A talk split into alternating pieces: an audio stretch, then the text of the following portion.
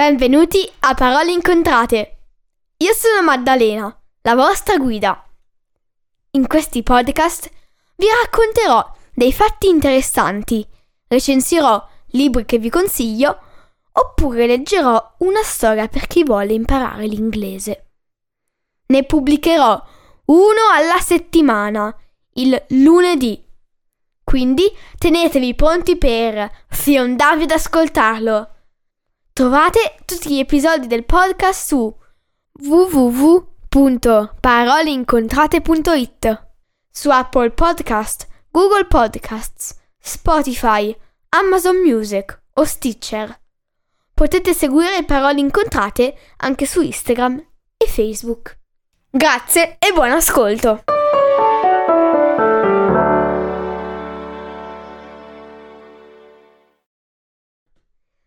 Ciao a tutti! Oggi vi leggerò la seconda parte di Natale in giallo, una storia in giallo scritta da me. Grazie e buon ascolto! Vi ho convocati qui perché qualcuno in questo hotel è un ladro e vuole rubare l'antico diamante che la mia famiglia custodisce da tantissimi anni, spiega Rose dopo qualche minuto di silenzio. Ma come fai a saperlo che vogliono rubare il diamante? chiede Giorgio. Ah sì, ha scritto questo biglietto, aggiunge la proprietaria dell'albergo, facendo vedere agli amici un pezzo di carta su cui, in lettere cubitali, una scritta. Io sono un ladro e voglio rubare il diamante che custodisci, Rose Biancospina, tra due settimane precise, alle dodici e mezza. Legge ad alta voce Piero, alzando le sopracciglia. E poi cosa dovremmo centrare noi? Aggiunge. Dovete scoprire chi è, ovvio, è il vostro lavoro, risponde Rose. E lì finisce il discorso. Gli amici sono sbalorditi e anche un po' arrabbiati per le ferie rovinate, ma accettano comunque di indagare. È un maschio o una femmina? È magro o grasso? È alto o basso? Sono le prime domande di Marta. Iniziamo a indagare sul biglietto. Il soggetto usa la penna verde. Hmm, molto strano, ma sono sicuro che ci aiuterà nell'indagine e... esclama Luca, eccitato. Dividiamoci in due gruppi. Io e Marta stiamo qui a cercare altri indizi, mentre voi andate in giro per l'hotel, osservando bene tutti i clienti, lo interrompe Susanna.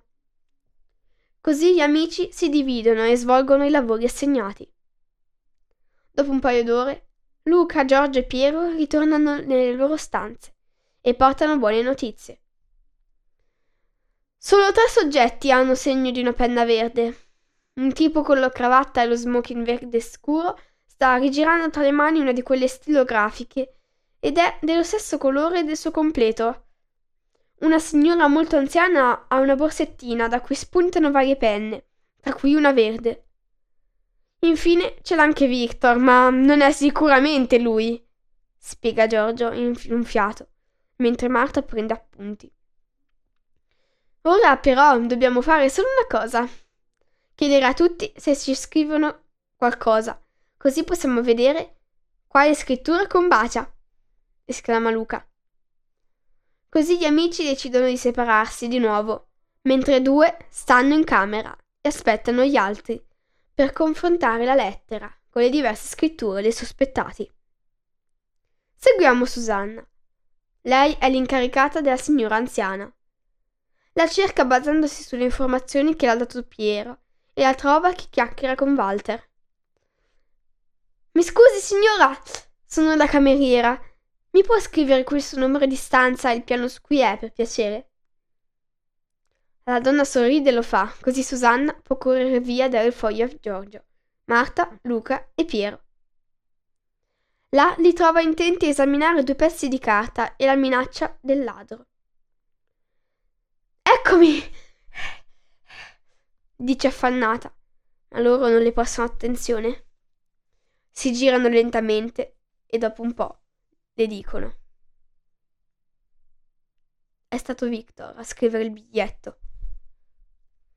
Succede tutto in un momento. Si ritrovano a sfrecciare verso il studio di Rose. e dicono che è stato, e lei a bocca aperta. Poi chiamano la polizia, Victor viene interrogato e confessa. La gente viene da loro e racconta. Il signor Victor Lanzaleone dice che il diamante era della sua famiglia e lei gliel'ha rubato. È vero, Madame Biancospina? Rose scuote la testa, addolorata e pallida.